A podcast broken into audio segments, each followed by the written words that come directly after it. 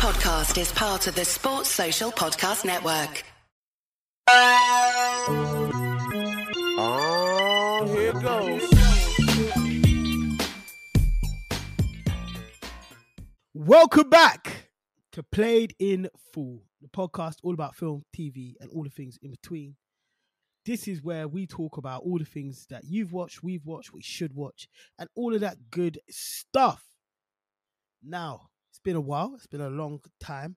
I feel like we've all been inebriated with Christmas cheer, let's say. A lot of festive functions. We've been doing a lot. I know you've probably missed us. I've actually missed the pod. And without further ado, I'm going to introduce my co hosts. Let me start with Ross. Hello. How are you feeling? You're not looking great, I'll be real. I mean, yeah, you know, like you, I've had a, a very fun festive period. Drank too much uh, consistently for the last week, including last night, and that was a slightly traumatizing uh, experience. As we were talking in the group chat earlier, and you forced me to delete to save it for this very moment.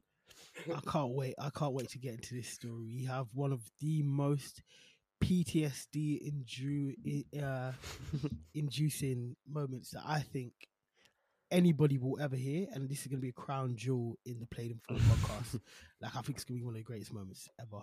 Uh, CJ, how are you feeling? I'm good, man, but I'm tired of just like um Ross. I was drinking last night and I was in Birmingham, my hometown. Um, was there for a couple of days. My heart's full and warm with love. Um, but I, I'm absolutely shattered. And I'm gonna get through this, guys. I'm gonna get through this for you. Okay, Daniel Bedingfield. Um, I gotta get through this. Big tune. Do you know what? Actually, speaking of uh, Natasha, quickly, Um, I watched the Natasha, but TikTok. okay. Well, I, wa- I watched the TikTok and she randomly tells drivers like this is her brother when he's on the radio. I found it really nice. That's really That's so sick. How often is she in the cab and her brother's on the radio? That'd be funny. She she's done it in like two or three two or three videos. I'm sure. I'll send it in the group chat later. But yeah, Because I feel fair, like- them old school stations, them old school like pop stations. no, I hear it. He defo plays on the radio, but I'm just saying, how often can it be that she gets like? I would be putting it on. Like I would just connect his It's true. Put it on, and be like, "Oh yeah, this is my brother, by the way." anyway, that that voice you could hear in the background was Jude. Jude, how you feeling? Yeah, I'm alright. You know what? It's funny because we were talking earlier about me being like it's very Scroogey this December. But um yeah, no, I had a few like family illnesses and stuff. Much better. And yeah, like I've got into the Christmas cheer probably a day and a half after Christmas itself. But yeah, like I'm good. As CJ said, heart warm kind of period. So yeah, man, I'm good. I'm I'm delighted. And there's been a few Christmas bangers, like in terms of films we've seen on the back end of like festivals and during the month as well. So I'm excited to talk about that. Love a Christmas film. Film me. I've watched so many Christmas films. It's been fantastic. But speaking of festive functions and seeing people over Christmas having fun, I wanna I wanna throw to Ross so that Ross can tell us a story, a tale Okay. of Christmas disgust and you. So- shit. Uh, I mean, uh, honestly, I haven't stopped thinking about it. I got home after kind of uh, after last night, and and Tia was working at seven a.m. this morning. She was like, "If you're going to come home late, don't wake me up."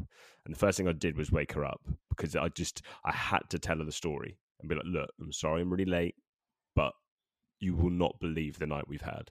So Arjun comes to Southampton, and it's an impromptu. We're going to go out for a few beers. We think it's going to be fairly casual. But as we're kind of going from bar to bar, we're seeing more people, and then we're all like kind of get to a spot, and there's a big crowd out. Lots of people we've not seen for like some of them for years, some of them for at least like uh, several months. So it's a really good energy. You know, as you say, hearts are warm. It's so nice to just kind of be with everyone. The bar we're closes, and it kind of gets to that point in the night: is do we go somewhere else, or do we just you know call it a night? Do we get the taxis home? And there's a, a hmm. nice bar in Southampton called Heartbreakers, and we said let's just go there. We'll have one more. We'll go to Heartbreakers. So we get there. The vibe is great. You know, the music's good. Everyone's having a great time. There's a nice little crowd. There's good energy in there. The Guinness is perfect. It's pure cream. And then suddenly, there's a splash behind us by the door. And at first, it looks like it's come down the stairs that lead up. So we thought, oh, someone's spilt their drink. But then it's just continuing to splash. And we Oh, thought no. someone's puking. And then suddenly everyone sort of turns towards this kind of where the splashing is coming from. And it's turning brown. And then everyone suddenly looks up, and what I can only describe as a tsunami of human fecal matter No! is is cascading just down into the bar. And then everyone just fucking shoves and climbs over each other to get like further back, and there are just fucking turds slamming into the ground. And then the bouncer and the staff are like, "Get the fuck out! Get out the back! Get out the fuck out!" And uh, what it is is the sewage pipe. They've got an exposed sewage pipe that runs above the entrance to the bar, and that shit has just burst. And literally, it's just a hurricane of just piss and shit and what God knows what just crashing into the bar, and it was It fucking must have grim. smelled amazing in there. That is fucking horrifying. That is horrifying. That would that that to me would feel like it's, I'm in a fucking fire. I would be running. A fire. It wouldn't feel like it was a fire. It would feel Bro, like I it have would feel like- unalive myself. I would have that to. would feel like- I would like- simply have to die. Bro, it's you have to you have to just escape. That is fucking nasty. Piss and shit bursting from a fucking main pipe. That is a fusion of so much shit and piss gathered from all around the whole. Infused piss and Oh, shit, you know, that's crazy. is It, it's it was just I'm probably it drunk. was insane. fermented doo doo, just just spraying down. Fermented doo doo is insane, by the way. That is fucking like soybeans, but doo And like, so they shove us out the back, and then one of the guys who works there says, "Oh yeah, I'm surprised it took so long to happen." And we're like, "What the fuck do you mean? You know Ah, that this been thing's been like bubbling." Just like brewing, ready to go, and they escort us. They kick us out through the back, and basically in this car park. And they say, "Right, everyone's just going to have to go down this alleyway and go around to the front, and that's it. Your night's over." And as you get to the front, like the front door, the window is just covered in just shit. You can see it all like leaking out through the door into the road. Couldn't believe it, man. me. And This is making everyone, we go to the bar round the corner, and then it was just everyone was just in shock. We just didn't know What to do. We didn't know what to say. Like, just like, do you want another drink? It's like, I think we need one. Be honest. Because did you get literally- a drop on you? No, Uh, the amazing thing is, it literally just gushed out when no one was stood. Don't Yeah. believe it. Somebody got No. a drop on them. No one. No, the way, the I've way been getting said on to no- Arjun all day. The way I've he said getting no onto was so day. was so assured. Like, yeah, I, I don't think he did. It, it was Nah, I've too been quick. getting on It- to Arjun all day.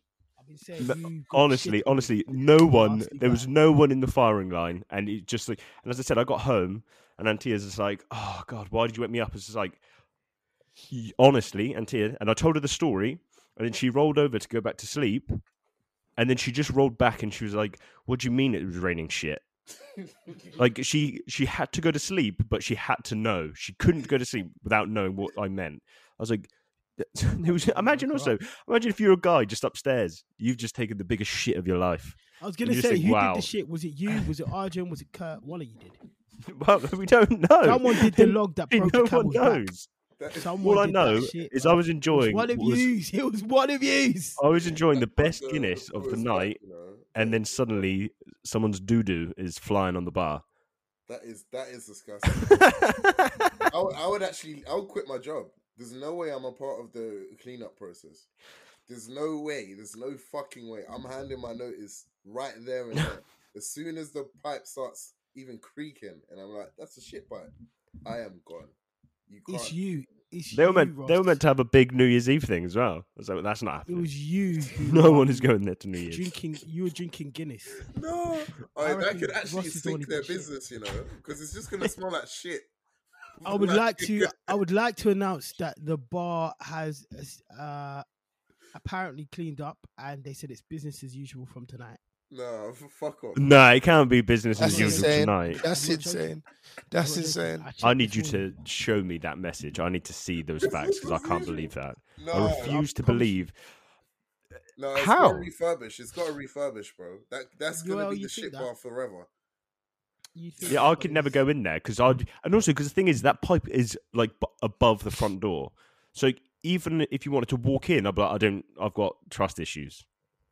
How do I know that you know someone's log is not just going to hit me in the eye? That is Somebody definitely did that shit. The thing is, we were waiting. Everyone was outside. It was like, is there someone upstairs? Because there is just probably some unsuspecting guy who's just taking the best shit of his life, and he's thinking, "Oh my god, thank God that's out." And he's come down and he's just seen it again. He's like, "I recognise this." That is hilarious. Uh, yeah, I don't know. I was about to say I don't know what possesses people, but it's not really their fault directly. But still, that's very, very angry. Yeah, it's not whoever's fault who had the shit. It's like probably probably mean, the all staff for making sure for not making sure the pipes correctly Yeah. done. And also, as I say, like the fact that they were like, "Oh yeah, we're, we're not surprised that this has happened." It's almost it's like we're surprised it took so long. It's like that's not a thing you should say Now, now that is a as a as, as a worker at a Yeah, bar or thing owner of a say. bar. You shouldn't be saying that. You should be saying this is a catastrophe. This is so unexpected. They invited you into a shit establishment, literally, and had that hanging over your head for hours. I would have been It sick just everywhere. it's I'd have just been, I would have been incredible. sick everywhere. Like, Oh, Honestly. And then again, it was just like I was. We were just saying to the guy, we're like, "It must fucking reek in there right now." And he goes, "No, it's all right." I was like, "You're lying to me. There is a river of fecal matter on your windows. I could see it coming out of the front door. You cannot tell me that it doesn't smell in there." That has become his house smell. That's what. That's what I got. mean. You can clean, like, even if you clean that, there is a smell ingrained in that floor forever. Yeah. Oh, like, you're going to go in there and you're going to be a bit like, "No, something's not right." That is so It's going to be like permaguff. So you're going to, everyone's going to look around like someone's just shit, but it's just in the wood. Oh my god. Ladies and gentlemen, permaguff. That is the word of today's Right. pod. Should we get into some films, lads? I think we might need to. Reviewing, do you doing? He needs he needs to forget what happened last night. So I'm pretty sure that he should. Let's start somewhere quite fun. What was the best Christmas film everyone watched this Christmas? Mm, the holdovers for me. Watched this Christmas. You watched that two months ago. I'm counting it as my Christmas. It's Fucking my idiot. Christmas film, bro. I said that you watched this month. I'm counting it. No, Answer the question. I'm counting that because you know, as I said, I've had a very busy month, so I'm counting that one. Literally, You just can't answer the question. I I'll be honest. I haven't. I respect seen, it. I've seen a whole spread of films this month, but my mainstay has not been Christmas films. We haven't had the same Christmas cheer. I didn't even put up a Christmas tree this month, so I might actually be quite scroogey. I spent Christmas Day at my sister's, came back home. We didn't watch a film there. Everyone went to bed, so I didn't really have the time for the Christmas Christmas film. But in having seen the holdovers, that's my Christmas film. I'm sticking with it. I'm sorry. I know I should have watched something else, but yeah, it has to be the holdovers. I like it. I mean, you know, I, I'm still desperate to see it. I've not, I've withheld the urge to just kind of go onto any pirate site and just stream it. I thought I'll, I'll, I will wait. It's it pissed me off that it's everyone's calling it like a brand new Christmas classic, and UK distributors thought this is a really good idea to just plug it through in January. Yeah, it's the month weird. after when everyone is sick and tired of it now because it's Christmas is over, bad. it's done, and it's just like, oh, here's a very heavy Christmas movie. So, oh, The- the One thing okay. I'd say about the holdovers is like because some people some people have been like, yeah, well, this isn't a Christmas film because of X, Y, and Z. But my thing is, if you can classify like a Die Hard as a Christmas film, you can class- classify almost any type of film set around. Have, have people been saying that's not a Christmas I've film? seen some people I think said it's- that the holdovers it's- isn't a Christmas film. I've seen some. I'm not saying it's a majority. That's a but bit yeah, crazy. that's that's kind of how it is. The entire premise is so Christmas. some people consider it, doesn't it? Unless it's about Santa Claus or it's about Exactly. snow and Christmas trees and presents and Exactly. whatever. I don't- It, in that it's not. It does not count. I, I see it more as like a it's a Christmas film to me, but yeah, even in looking at the trailers and stuff, the fact that it's Christmas isn't really emphasized on. It's like this is just a comedy set, a coming coming to age comedy set around the Christmas period, and it uses that holiday to home in all of the themes of the movie. So in one sense, I can get why they're why, why they're saying that. Some people, but yeah, it's just a brilliant. It's a film that made me want to be together with my people, like whoever it is. Even in last night, it's a bit of a tangent, but last night we're having like loads of kind of like brethren heart to hearts, like, oh, I love you, bro. Da-da-da-da. We've had a great year. We spent, we've done some amazing things. And that's kind of how the holdovers made me feel. It made me just feel together. It made me want to support others. And yeah, without spoiling it, I just think Paul Giamatti and Dominic Sessa's chemistry together is brilliant. Like acting near flawless to me. I was I was laughing at all the jokes. Yeah, it's just a tidy, tidy Christmas film. Holdovers is a really interesting film. Like a friend, a friend of the pod, Naz, she's not a fan at all. I think it's a perfectly good film, but I don't love it that much. I would say it's definitely a Christmas film because I think the entire premise is it taking place over Christmas. Like, if that's not a Christmas film, then you could say Love Actually and The Holiday are not Christmas films, and I think they very much are. But I, I think it's a perfectly fine film. Like the acting is good, the character development is good. It's but it doesn't like it doesn't change my life. I think it's I think people are excited to have a coming of age film again because it feels like ages since Yeah. we've had one of those. And that's probably the best thing I can say about it. But I don't dislike anything about it. I just feel like it's uh it's almost like it's almost quite polarizing, I feel like as a film. I feel like some people really like it, some people don't care that much about it or dislike it, sorry. I feel like I'm quite neutral towards neutral positive. I think it's a good film. Yeah, it's interesting because, as I say, uh, most of the things that I mean, I've not yet seen it, and it's out on January the seventeenth, I think it is in the UK. So Yeah. it, it sat high on my list of most anticipated movies for next year, because um because obviously it's not had its official UK release yet, but, it did obviously the festival circuit and stuff. Um, Mhm. but I, I've only really heard kind of like really glowing stuff about it. But I think it's also you know it's one of those films where I think it's very well from the sounds of it. It's very well written. Sessa is a guy who's like this breakout talent that got hired because he was I think at the school that they did the filming in. Like he was a student and he was just like I would you know I'll audition for the film and they said this guy's just fucking perfect. So he got the job that way. And you know Giamatti, I think you know he's one of those guys in Hollywood where everyone loves him. He's a really great kind of character actor and a really great supporting actor whenever he's in anything. And I think you know it's one of those films where people are quite happy probably for him to kind of get his flowers and kind of get his dues. Um, so no, I'm really looking forward to that. Yeah, no, it's ridiculous. And I think the best quality of the film for me is the comedic timing, the way everything is well worked together because there's also layers to the film. Like, yeah, one, it's a Christmas film. Two, it's a, a film that is quite critical of like the American system of education and how like the middle and upper class can process children through certain schools in order to get them to certain places. And Paul Giamatti plays a character that has like quite liberal aims, but is in this system.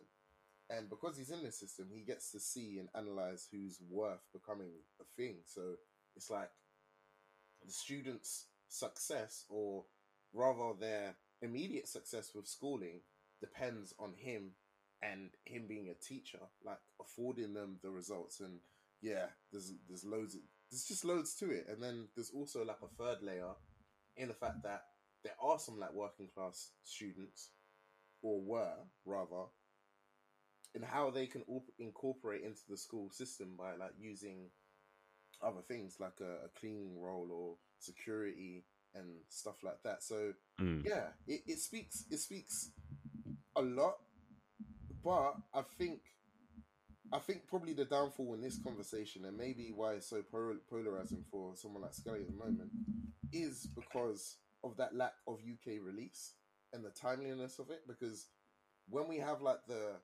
I'd say the rest of the world, or rather American audiences and reviewers talking about the films at the same Mhm. time, Yeah, yeah. Is it just makes that much of a, a wider bridge. We've seen it in so many different films. So yeah, I just, I'm quite disappointed that it didn't get that release because I would have loved to talk about this like this. Yeah. and see what everyone else was. I, and I and I think it's also that thing of, as I say, by the time we get to January, because ultimately is a Christmas movie, and even like some of the posters to advertise it are things like they're stood in the broken bauble. It's obviously a lot of the promotional imagery is Christmas based. I think it's not going to do well in the box office. I don't necessarily think it's going to kind of make huge waves, partly because of uh, it's just its release. Um, but you know, unfortunately, that's just how it goes. But Scully, if it's if the holdovers wasn't your favorite Christmas movie, what is the fa- your favorite or the best Hmm. Christmas movie that you've watched this year? I just discovered Jingle Jangle. That was kind of cute. So stars Keys from Key and Peele, uh, Keegan Michael Keys, and Forest Whitaker, and uh, produced by John Legend. It's like uh, it's a it's a this is a quintessential Christmas film. Like it couldn't get more Christmassy. It, it's, it's there's some musical elements. They're all dressed like it's the 1700s. It's about a toy maker and like people lose things and discover things and reconnect with family over the Christmas period. At one stage, he dances to francophone Afro beats and gets sturdy. Forest Whitaker, this is, and I was like, okay, there's a lot going on here, but it's um, it's a fun film, man. It's a fun film. The musical bits are quite good, and like it's very tongue in cheek, like it knows, because it's got Forest Whitaker and it's got uh, uh, Keegan Michael Key in it as well they're very aware of the bits that would be silly and or corny and they like lean into it. And that that can be very funny because they'll like it's almost like they're about to break the fourth wall in certain parts. So it's a very family friendly film but obviously there's like little bits where like they break the fourth wall for the adults which is cool. I rewatched the holiday which i haven't seen in a while and i forgot how good that film was and also how different hollywood used to be like Jack Black was like a heartthrob in that film because he was like the funny, caring guy. Um, for me, bless me. Um, I don't really watch Christmas films. You know, I I only like um, Love Actually. Uh, but I did watch. I did watch um this Christmas with my family, the one with Chris Brown. I thought that was okay. Um, Chris Brown is in a Christmas film. yeah, it's called This Christmas. Sounds like hell. and he sings he sings this Christmas. Like it's like Chris Brown before he went crazy. So like before Stomp the Yard and that. I was gonna say, so he was probably screw facing, right? Yeah, yeah, he was like Brown, it's when he had the list when he was like. Hang on the mistletoe like that, like that's how he was Oh, yeah, he singing. was definitely screw facing. So so yeah, um it's not that, it's not that bad. Um but yeah, it's not um amazing. But yeah, I don't really I'm not really a Christmas guy, to be honest. Yeah. So very short Damn. and sweet from me. Damn, damn, damn. Respect it, I respect You it. Ross, any Christmas films? You know what? I normally watch an absolute boatload, and I normally have my favourites, but it's just been really busy this year, so I've not really watched too many. So the ones that I normally go to, things like "It's a Wonderful Life," didn't get around to that this year, and that is also one of those ones which I think you could probably watch it kind of any time around the season. So I might still watch it before the year is out, so tonight or tomorrow. Um, but the two that I did kind of watch this year that I've I've seen before that I both really like is White Christmas, just ultimate classic, quintessential Bing Crosby. Sounds Um, racially motivated. Well, it's also it comes with a bit of a trigger warning. It's not got the proudest moments in it. Okay. Same thing with like Holiday Inn. It gets the old disclaimer of some of these elements were of its time, and you always know that you're in So for you're a saying rocky is road. racially motivated? And there's a bit of a minstrel dance. Let's put it that way. Oh, oh God! God. Which, if you watch a Holiday Inn, they do blackface, which is like, oh, this is this isn't what I want for a Christmas movie at all. Are you saying And these then- are your favorite Christmas films? No, that's not my Christmas. This is favorite Christmas movie insane. Carry on. Wait. White Ladies and Christmas, I gentlemen. like. Out of We got him. tens of thousands films, we hey, got him. This is the one we shall we shall be watching today. And then the other one was planes, trains, and automobiles. Let's just, I'm just not even going back to it. We're just getting through it.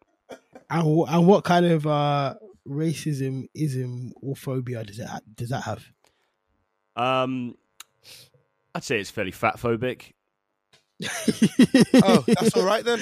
Isn't? John, Cam- John Candy, he's just presented as just a big slob, but he's hilarious in it. You know. Listen, I like Fair my enough. I like my Christmas films with a bit of edge. yeah, I don't have back time in a for simpler time. Back in my day, back in my day, Back in my day, we could say what we want and no one would give a fuck. you could call someone a fat shit. Well, we, we got to cut all this. This isn't staying in. Um, nah, keep in. Adds yeah, a bit of go on. character to the pod. Go on. I used, to be fat. I used to be fat. I can say it. Um, but no, plane trains and automobiles. It's. I, I think it's hilarious. It's just great. Steve Martin, John Candy, more Thanksgiving-y movie. Mhm, Um, mhm. but again, I think it just sort of kind of blends in with that kind of that time of year. Um, And yeah, Thanksgiving is the start to the festive period, isn't it? yeah, exactly. Um, but I'm going to throw a controversial opinion out there. I have to watch Love Actually each year because it's Antia's favorite Christmas movie, and I think Mhm. Love Actually is fucking rubbish. All right, let's just move on because I can't be. I can't be bothered for him today. I can't be bothered. I'm too I tired think for this. it argument. is the worst Christmas movie. I don't think it's entertaining. I Oh think it's my I think it's awful. I think it's just I hate it. What's your um lady's name? Sorry, Antia. Antia. Antia, if you're listening, break up with him. Fucking hell. Break up I like Love Actually, but it doesn't really get good until the second, third. It gets really good when the end credits roll. Oh, and then you piss turn off. off. Oh, It's a classic, man. It's a classic. What's I not hate to like man. about I it? hate this man. He watches racist films with racial references and blackface and hates my film that I love. I used know to hate Christmas funny? films. It, it just took CJ like 24 or 25 episodes to call the white guy racist, but halfway between filming the first one, he called the two black guy racist. Is that not mad? Is that not mad to you? No, because Rush treads carefully. Anyway, I keep my racism hidden away. yeah, there we go. And I'm still the uh, I'm still the least racist on the pod. Anyway, This is a wild pod, absolutely, by the you're way. absolutely the most racist. Well, you know, this, let's is an- this is a crazy pod. let's end the year strong so we can start, you know, with a clean slate, no racism, no alcohol. No shit for falling from ceilings. That's all I want. About a boy, about a boy is a Christmas film, isn't it? I like that. That's one of my favorites. That is not a Christmas movie, is it? First and foremost, Will Freeman, the titular character, lives like the whole reason why he's a like playboy is because he's living from the money from his dad's Christmas song, and I'm pretty sure he meets the boy at Christmas time. Okay. that makes it a Christmas film. It's like the holdovers. The entire He's got setting me. is Christmas. The entire Got setting me. is Christmas. Christmas movie. Yeah, that's that. Well, that is my same kind of like um the same variables I used to say. The holdovers is a Christmas film. I And and I say film. Die Hard is a Christmas film for the same reason. Die Hard is a Christmas film. Exactly. How does Christmas movie? I think it's a Christmas movie. I think if the setting is Christmas, it is a Christmas film. Yeah. No matter what happens, it could yeah, be it could be think it's fair enough. Sharknado, but if it's Sharknado on Christmas Eve, it's a Christmas film. I'd watch it. That's what I'm saying. I'd watch that. Father Happily. Christmas just flying down from a giant hammerhead. You know what? That, that also just reminds me. So there's a there's a few like um, Batman Returns is probably one of my favorite Christmas films. Batman Returns is a Christmas film. Have you seen um? You've seen Tokyo Godfathers, right? The anime film. Yeah, yeah. Yeah, that is also Ah. um, considered a Christmas film. Fair. Because it, start, it starts on Christmas Eve. Yeah, Fairs. it is on Christmas Eve. Fairs. Yeah. So psh, that could be considered considered. None of these are classics anyway. So Oh, CJ's just so full of hate today. Your This classic is the when he goes to France. worst. This is what happened when he goes to I'm gonna France. really, I'm gonna really ignore you today because you, you've, you've, we're not even. No, we're just past half an hour and you're pissing me off. But it's okay because I love you more than anyone on this pod. I love you Oh, too. there you go. had There you go wonderful again with your racism. is bad. That is is you could just say stuff to Ross without taking away from us. Do you know what I mean? Like how you use your hate for Ross as a way to be racist. We need to talk about your colorism next year. Like we need that to. Whoa! No, big one thing. You need to address. You got like what a day and a half left to address some things within yourself. Listen, my, ther- my I can't go to my therapist anymore. Um, so Why? Unfortunately- Ah, it's a bit. It's a bit deeper now. I'll talk Okay, after cool. pod. It's no, nothing I've done. Nothing I've done. Okay, nothing cool. she's done either. But it's just yeah. And it's a not because she's black. no. Like I actually no. I don't like. The, I didn't like the pause though. I didn't like. The, you had to think about it. You were No, like, no, I just like no. When I t- when I tell you, you're gonna be like, oh shit. But like it's, it's Listen, yeah. You took more of a pause than Ross did to admit that shit got on him. Alright, Whoa, hang on, hang on, hang on. My, I was clean. There was no feces on me. Please, I don't want to talk about Christmas films anymore. I want to talk about all the amazing films I've watched over this year because I've rewatched some um this week.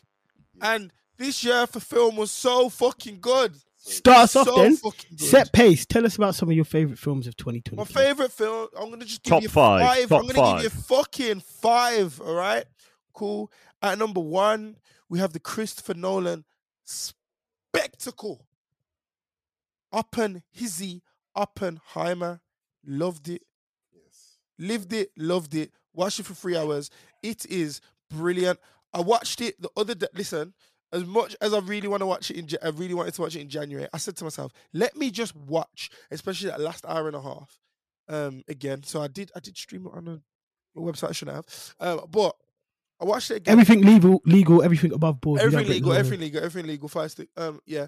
Anyway, um, when I watched it, I literally said, "This is brilliant." It's two films split into one. Like it's mad. It's a it's a war film for the first hour and a half, hour forty, hour whatever, and then the next hour is a drama. Like it's like a, a legal drama. It's amazing to watch. That is my favorite film of the year. Second, I'm gonna have to give it to Across the Spider Verse. Sensational film, animation, ten out of ten. Can't wait for the third one. Um, I love the cliffhanger it ends on, like the the the deeper meanings, you know, with um, you know, Gwen and stuff like that, and whatever, blah blah. We all know we spoke about it. Go check out the episode. I'm gonna say that number two. And number three, at number three, we have the film that excited me the most this year. Barbie. Mm. Barbie. Loved it. I'm Loved loving the passion. Watched it with my co-host and Mariah, who was falling asleep, I think, um, in the cinema. And honest to God, like I love the day that we went because we did Barbenheimer, we did both films. But Barbie to me was just. I remember saying to my friends who weren't on it to watch it, and they didn't watch it in the end. But I was like, the reason why I want to watch it because I don't understand the way they're going to take it because they could have made that film anything, and the way they made it, I think. Don't get me wrong, it's not a perfect film, but I think they did well for what they had. Number It's four. Number No four, I'm gonna I'm gonna give it to Killers of the Flower Moon. Killers of the Flower Moon, loved it. Um, really, Fantastic really, film. really rated it. Um, yeah, thought it was amazing. Um, since actually, you know what? I've messed up my order. I've messed up my order. Sorry. Let's knock down. So no- from from number two, from number two, let's knock down everything. So, um, what did I say? to across the Spider Verse. Yeah, three. Barbie four. Yeah. Um, Killers of the Flower Moon five. Yeah. At number two, I didn't watch it in cinema. It came out this year. A thousand and one. What a fucking Great film. film! Great. What a film. Teyana Taylor, take a fucking bow. Take a bow. She went in. She- Like, yeah, she was- Insane story. It's all about gentrification. It's all about change. It's about a coming of age story. Like, it's amazing. Every time I said, oh, well, that doesn't make sense. This would happen. It explained it in the next fucking scene. Oh. Hmm. What a film. What a film. Wow. The- The passion, those, CJ. those are my top five it. films this year. So I'd say Oppenheimer number one, A Thousand and One number two, um, Across the Spider Verse number three, Barbie number four, um, and then Clears of the Family number five. Saltburn is at number six. Oh wow. Uh, I know everyone's liking Saltburn at the minute. How to Have Sex as well is in there. Um, I know a lot of people are liking Saltburn at the minute. What I just want to say about Saltburn, yes, it's a great film if you don't watch films, but if you watch films, you saw what the, the plot was 20 minutes in. That's just my take on it. But yeah, I'll let someone else have the floor. I think Saltburn is a really polarizing one as well. I think a lot of people that who don't love, a lot of people who don't love film are watching it and be like, "Oh my god, this is so weird!" Like, da da da. Why is this happening? And da da da. Like, the Saltburn, the Saltburn takes are pissing me off more than Saltburn. yeah, they got they're going on like it's the fucking greatest film ever. Like it's it's um I'm seeing a lot of hate I for loved you it. I I'm lo- I loved the ending as well. I think the en- the ending was so sick. It's yeah. so The, I think the, I liked it. I didn't like the last 20 minutes, but I liked everything else. yeah. until- I think the the dance number at the end is is one of the like just in terms of like the tone of the movie. I think you know that's that's kind of a really great moment in Saltburn. Um, but and you like seeing Barry Keoghan's cock. swanging that thing around. Um, Jesus. but Okay. he um but I just I don't understand either end of the spectrum for Saltburn. Like everyone's saying it's a masterpiece, it's not. Everyone's saying it's the worst thing ever It's not a put to film. masterpiece. It's not. It is It's a not. perfectly It's just a perfectly fun good and film. silly movie that doesn't warrant Yeah. either end of like the spectrum. Yeah. You know what? I wanted to do something interesting. Sorry to cut you off, No, go on. Scotty, but but I feel like a few of those films we are going to list in our own top fives. I want to try and give my favorite fives without those that CJ selected because I'm basically like three three out of five with his ones. Like I love those films and I've spoken about them so much over the over the year. So in given my top five, I'm gonna go for like the the five ones that yeah I love the most, but also I mean, I assumed I assumed all of us were gonna try and give five that the other five didn't bring anyway. Yeah, I was gonna say why don't why, why don't we all just do that and then I think this is a this is a point we can cut out. Um, for like content purposes, why don't we do films that we like, like all individually five other films that we liked? Because yeah, do you get me? Like Yeah. Oppenheimer's gonna be in everything, so yeah, true. why not just do like that and then that's TikTok content that way? Do you see what I'm saying? Say no more. Okay, you know what? I've I wanted to watch Past Lives a- again before I put it in my top five, but I did think it was phenomenal the first time I watched it. I think Past Lives is great. I'm going to use that as an honorable. Yeah, as honorable mention. You can explain that way better than me, Scully. But my other top five is obviously the holdovers. We've spoken about that. All of us are strangers. Now, I went I went into this film like in the dark because yeah, we were all scrambling for tickets around the London Film Festival time. All of us are strangers was actually like a it was a proper banger. It was phenomenal, and if you guys haven't seen the latest trailer, th- I think that's one of the best worked like well worked trailers that I've seen in a long time.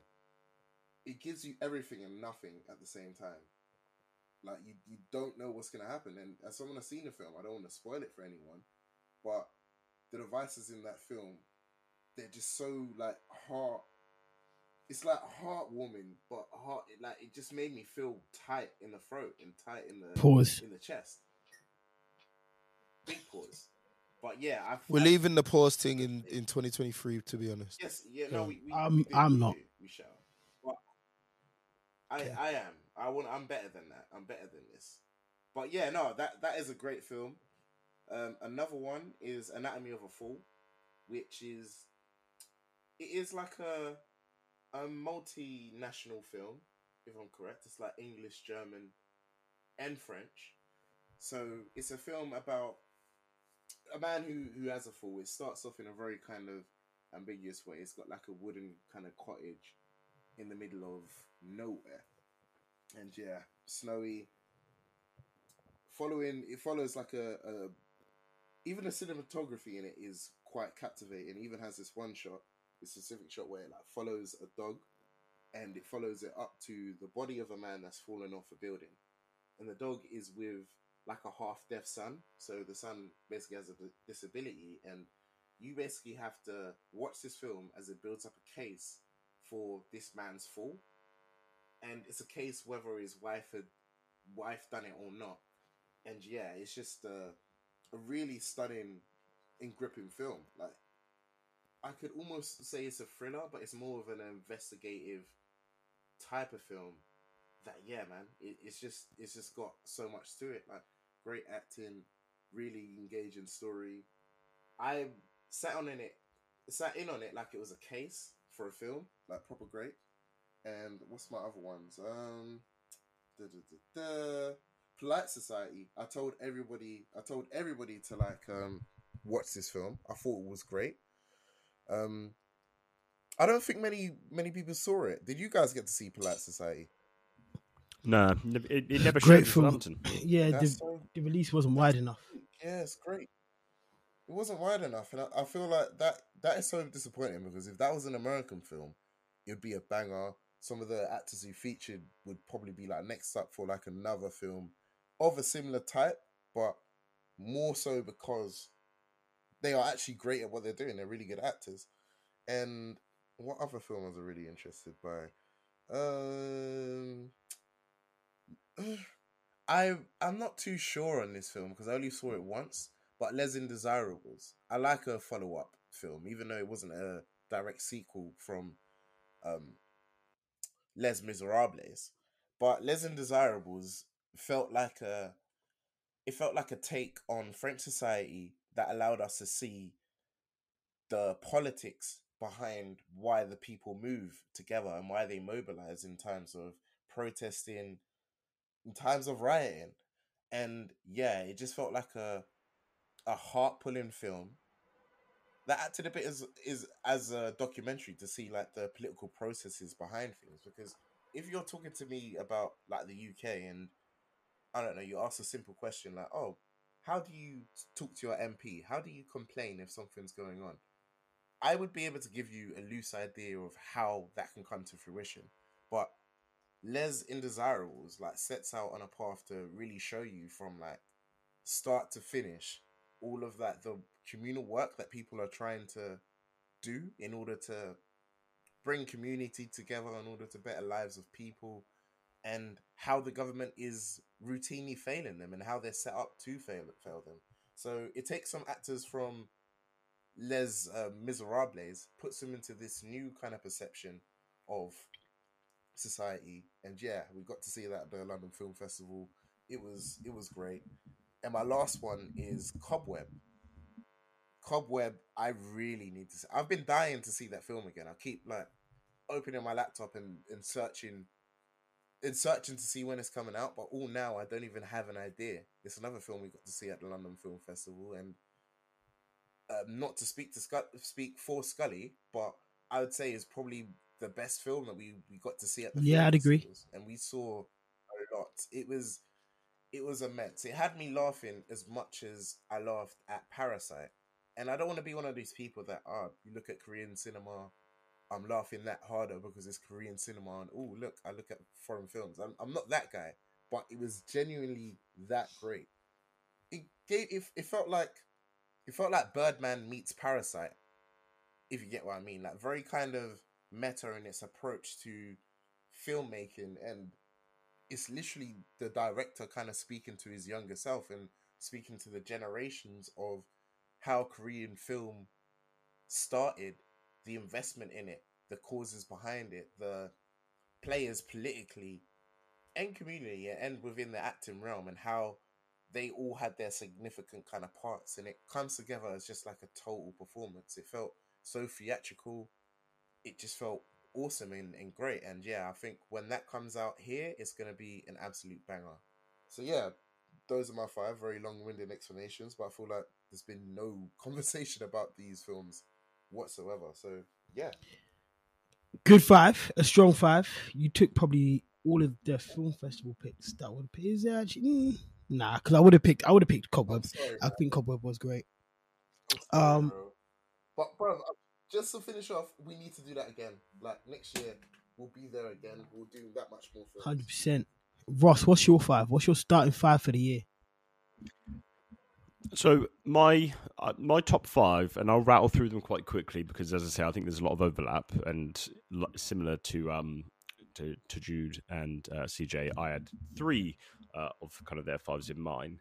Um, as things stand, and I I base mine off the UK release date. So some of the stuff some people might have seen last year, if it was in previews or whatever. But top five for me uh, were Anatomy of a Fall.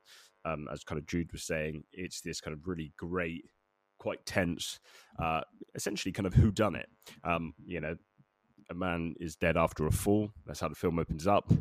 His uh, wife is kind of the main suspect, and it sort of kind of plays out as this sort of investigative drama and then sort of courtroom thriller. Um, you know, there's lots of stuff kind of going around on Twitter at the moment. Of you got the the hot lawyer. Everyone's doing their little fan cams for kind of uh, the wife's lawyer in the movie. Um, there's also a lot of love for the guy who plays kind of the um, the prosecuting barrister. He, I think, he's in the list of like best hater of the year because he's he's so phenomenal as just like an he's asshole.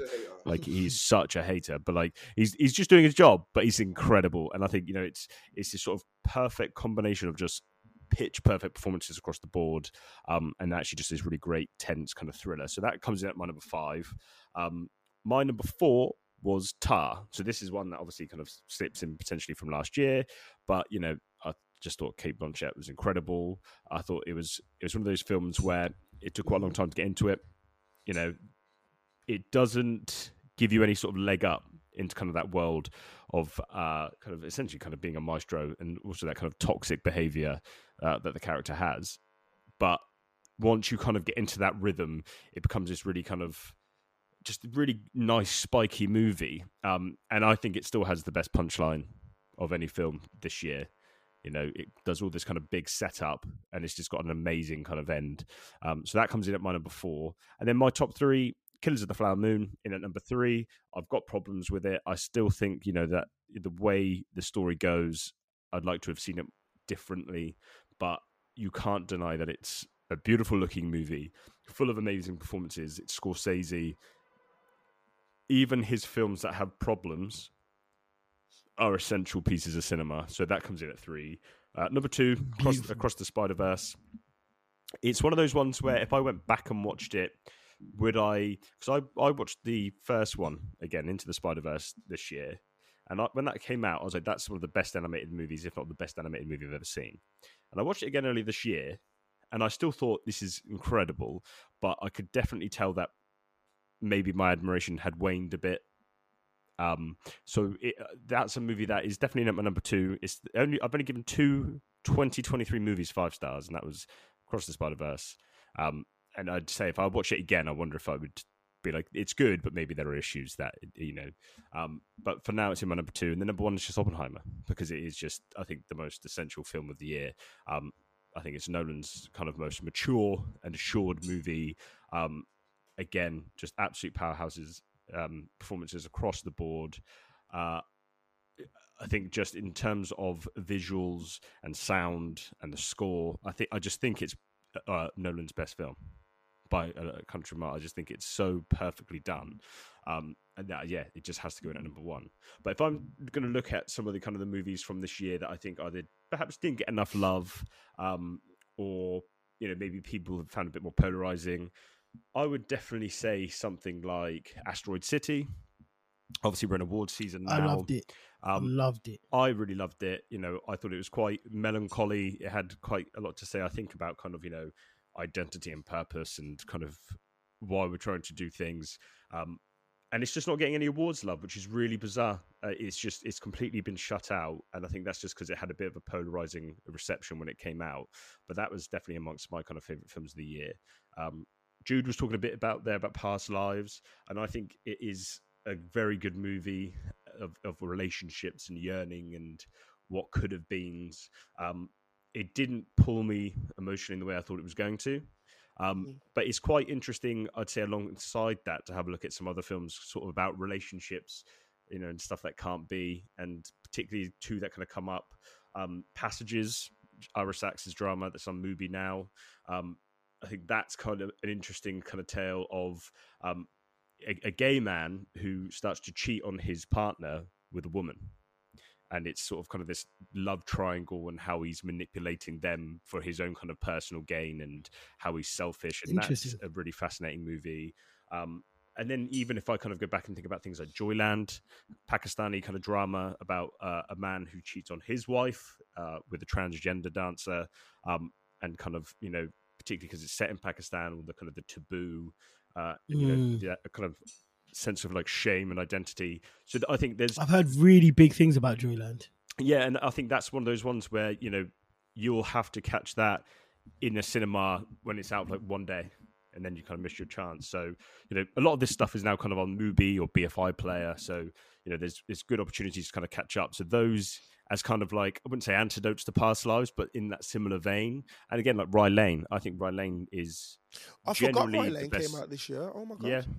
That is generally Well, let me land and do rom-com. my top five then. I actually saw God. that in 2022. So there you go. Did um, you? And the only other one I'll, I'll shout out, um, just because I absolutely Don't shout out because it might be my top five. It won't be. I doubt it will be. Blackberry.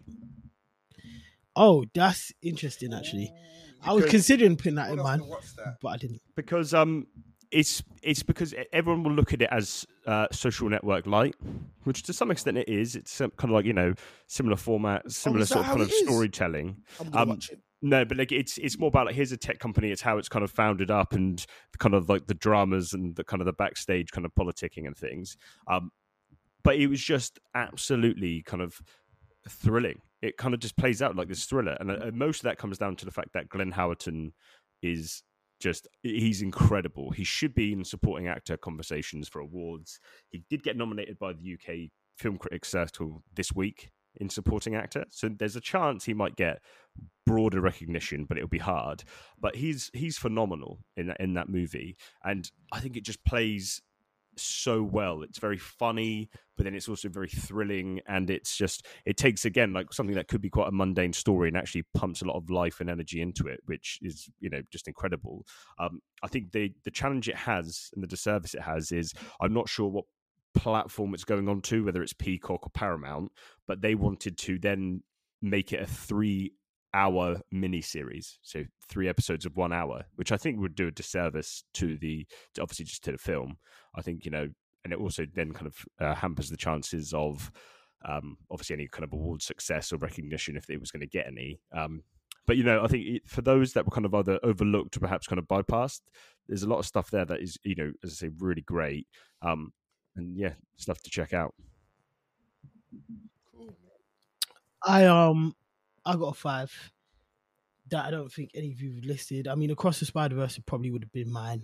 I think that film was phenomenal. Phenomenal. I enjoyed Polite Society. Probably wouldn't just might have missed out on my top five, but it's in and amongst the top ten if I was doing one. Obviously, Oppenheimer was fantastic. I think Barbie was fantastic. You guys know I enjoyed Barbie just a little bit more than Oppenheimer. I did love Oppenheimer. Not my favorite Nolan, but I thought it was amazing. I probably enjoyed Killers of the Flower Moon a little bit more than Oppenheimer, even though that was a deeply flawed film in terms of the scoring and the way it was shot. I thought that film was crazy. Like there were some shots I was just like, this is high art. Like and it can't be looked at in any other way, to be honest. And um what else? Um probably my favorite film that I saw in the cinema this year was Scrapper it, I thought Scrapper was so good. Like, first of all, if you know me, you know I'm a sucker for like a British drama, like a a good, funny British film, and that film is so reminiscent of like 2004 England. If you've ever lived on an estate, you will love that film. Uh I've forgotten the name. Is it Harris Dickinson? I think he is becoming one of my favorite uh, actors. Just full stop. I think he's incredible. Like Triangle Sadness, that that is a very confusing film. There's parts I hate, there's parts I love, but he is definitely a standout from it. He's amazing in Scrapper, and it looks like he's going to be amazing in uh, the Iron Claw. So Can't wait to watch man. that film. Iron Claw. I'm really, really enjoying his performances. Uh, Rye Lane was definitely in my top five because I love a rom com anyway. And I think because of the time that came out, I can't remember if I saw it at the end of last year or the top of this year. I think actually, I think Jude right. I think I saw it at the end of last year because I remember arguing about it. At, at, funnily enough, probably the New Year's party we're going so to funny, this we year. were, we were. Like, And, uh, and, uh, Oh yeah, and you said that Yeah. the person said it was shit in it. And they hadn't seen it. And that person, big up Ed, you fucking flid. Can I say that word? If I can't edit out, um, he came back and admitted that um he watched the film before and he's like, yeah, it's actually quite good. I was like, you absolute idiot. Like, you, it was just a preconceived notion type thing. Uh, great film, and I, I love that Americans loved it as well.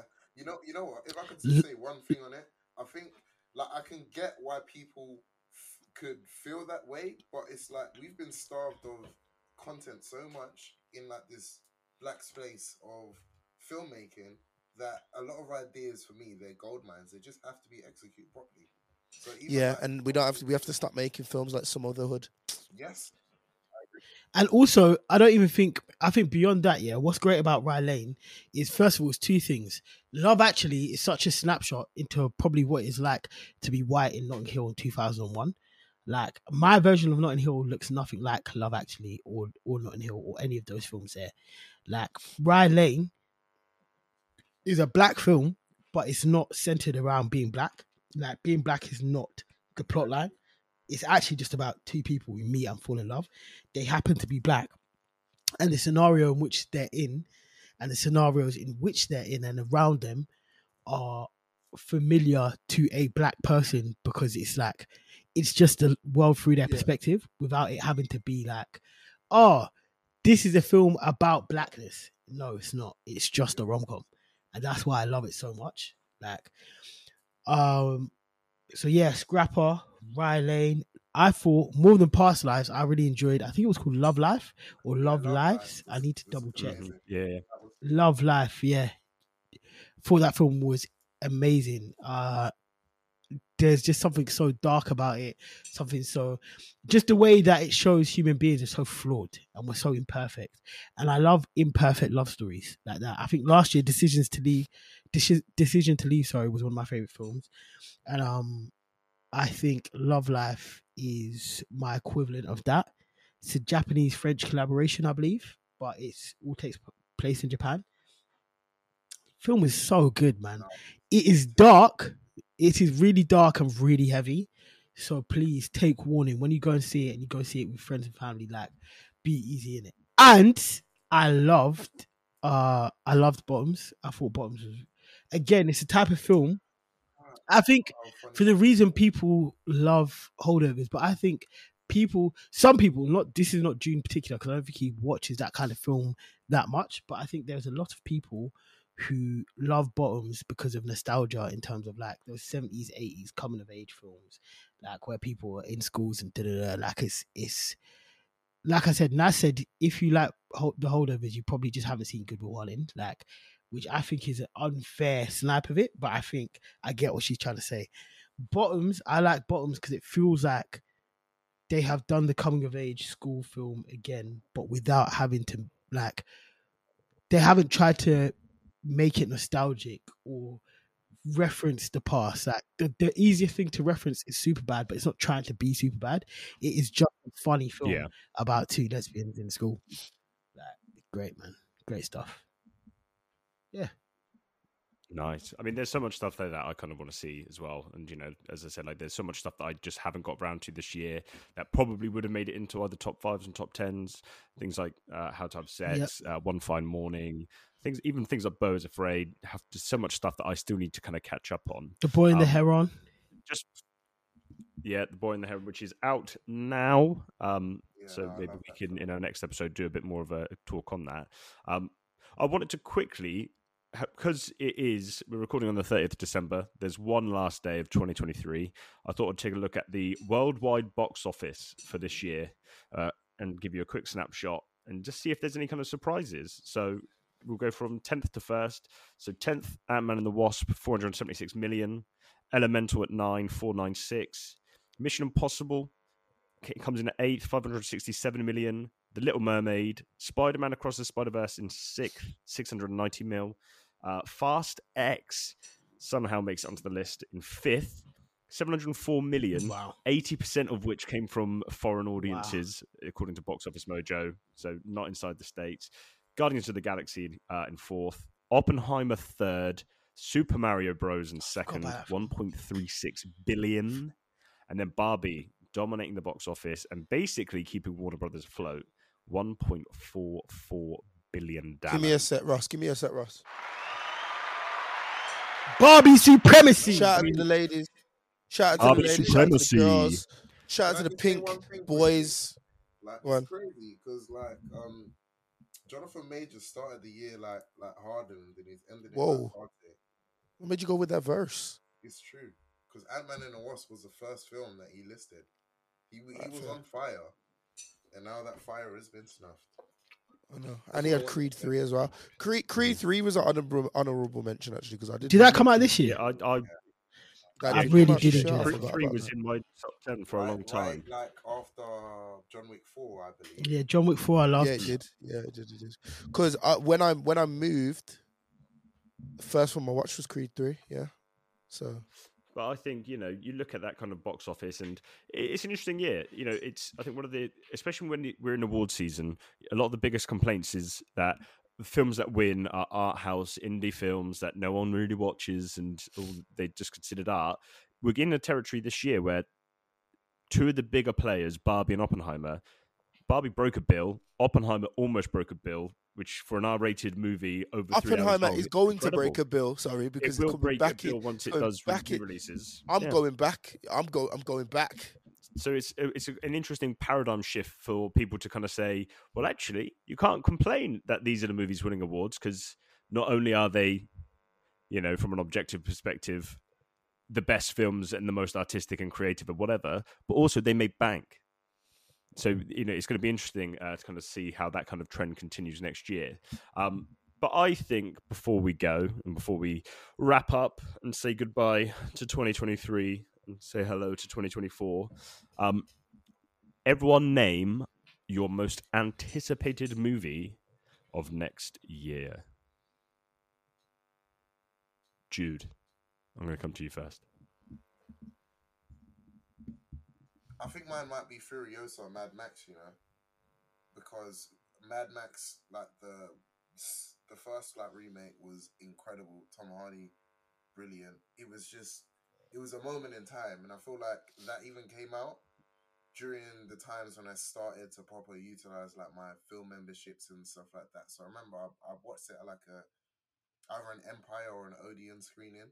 wasn't the best, but Furiosa Mad Max I will be watching that in IMAX. Like, yeah, I'm I'm there now. I, I really yeah. That, that is an amazing choice, and that first trailer looks great as well. You know, and George Miller is such a great visionary anyway. So if it's anything like Fury Road, that's going to be uh, one hell of a ride. Yeah, um, CJ, what are you most looking forward to? I've got three, man. Go on, quick, can't, quick, can't. Okay, quickly. quick fire, quick fire. Back to black. Although the acting looks terrible, although, although the person looks terrible and she doesn't look like Amy, I'm really excited just to see what they do with that. Um, I know what his um, number one number pick is going to be. Is Joker because I absolutely can't wait. And number th- and number one, Quality Skip idea. with Bob Marley. Bob Marley, one love. I'm going to the cinema with my pops. I can't wait. I can't fuck. Listen, I'm I'm wearing my string vest in February. How does it make sense? Oh God! How does it make sense? Get this guy. Sorry, I'm a Get this guy Jamaican. out of here. man. Listen, if they started showing, if they did an Idi Amin film, you'd be there, bro. You talking about? You still haven't seen like First of all, they did an it, Idi Amin film, they- they- they and I wouldn't it- be they- they proud. should do an actual I wouldn't They be should do an proud to go and see though, 'cause that. That was like that was like his fall off. They should do one about his rise in it. He was a dictator. They don't. You. Anyway, Anyway, oh my God. sorry, sorry, um, sorry. But yeah, I think I'm most excited to see Jason Statham as the beekeeper. No, I'm joking. I don't give a toss about that. I mean, it's on my list. Don't get me wrong. I'm, I want to see it. Yeah. Uh, Venom, Let There Be Carnage too. What's wrong with you? Uh, Kraven the Hunter. That film looks cheap, so I can't lie. Madame Web? Madame Web? no, no, no, no, no, no, no. My actual most anticipated film for next year is probably it has to be Kingdom of the Planet of the Apes. Okay. Yeah, yeah. I even forgot about that film. Bloody hell! Your favorite franchise you forgot. Yeah, Kingdom of the Planet of the Apes. Because it's it, it- my man. My man Yeah, doesn't that's even what know I who thought was gonna say Caesar number is. one. Listen, tripped out. I did when I found out. I love, I do love that franchise. Not as much as CJ saying, but you know what? We might have to let him land. Depending on how that film does, yeah, he might have. CJ might cook. I'm Listen. gonna might cook. now, you won, CJ. I'm highly scrutinized all the time, Yeah. bro. I'm just heavily scrutinized. And correctly No, so, 'cause by the I'm way. Correctly right so. in the end. Mm, This is one thing. Scully, No, I mean, you've you've reversed on a lot of opinions that you didn't think. But anyway, go on.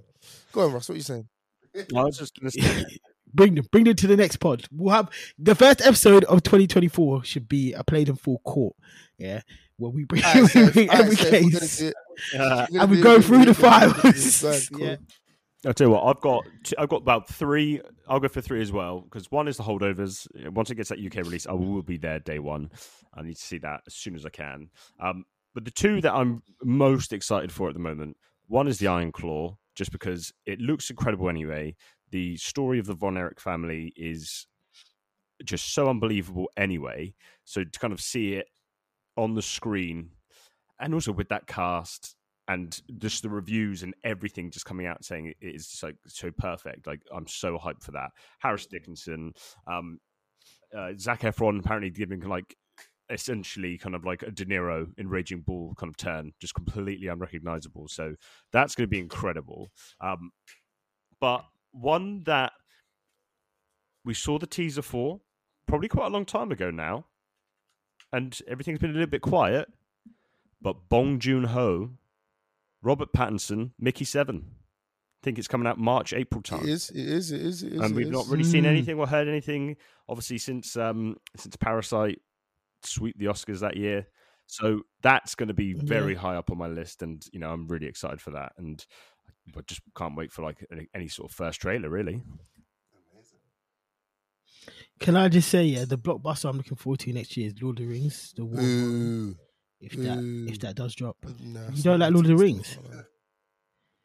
not, and this is why you always remain. I just don't. I just don't. Listen, but You I are no, on but I've constant tried it and that, and I probation. just don't like it. You're not in jail, Yeah, I mean, but you're you're, on tag. That's fine. It's so wrong. My precious. That's fine. Like, it's fine. I just don't like it.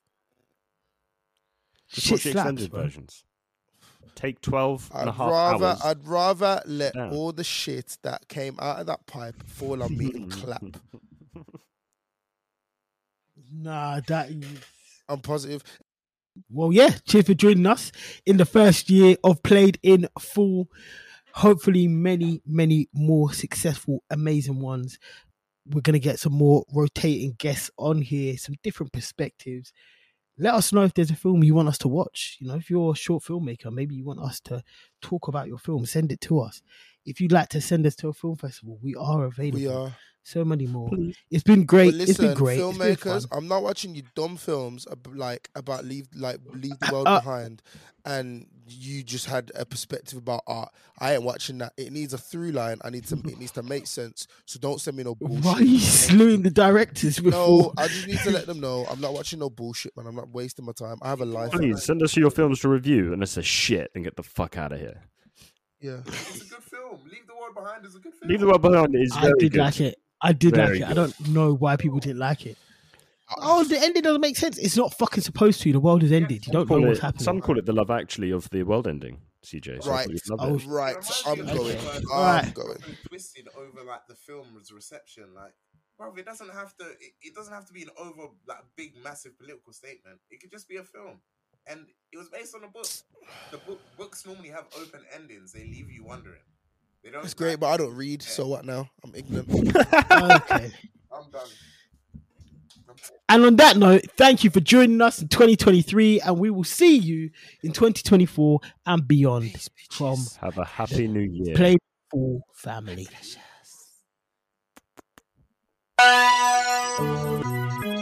Oh, here goes.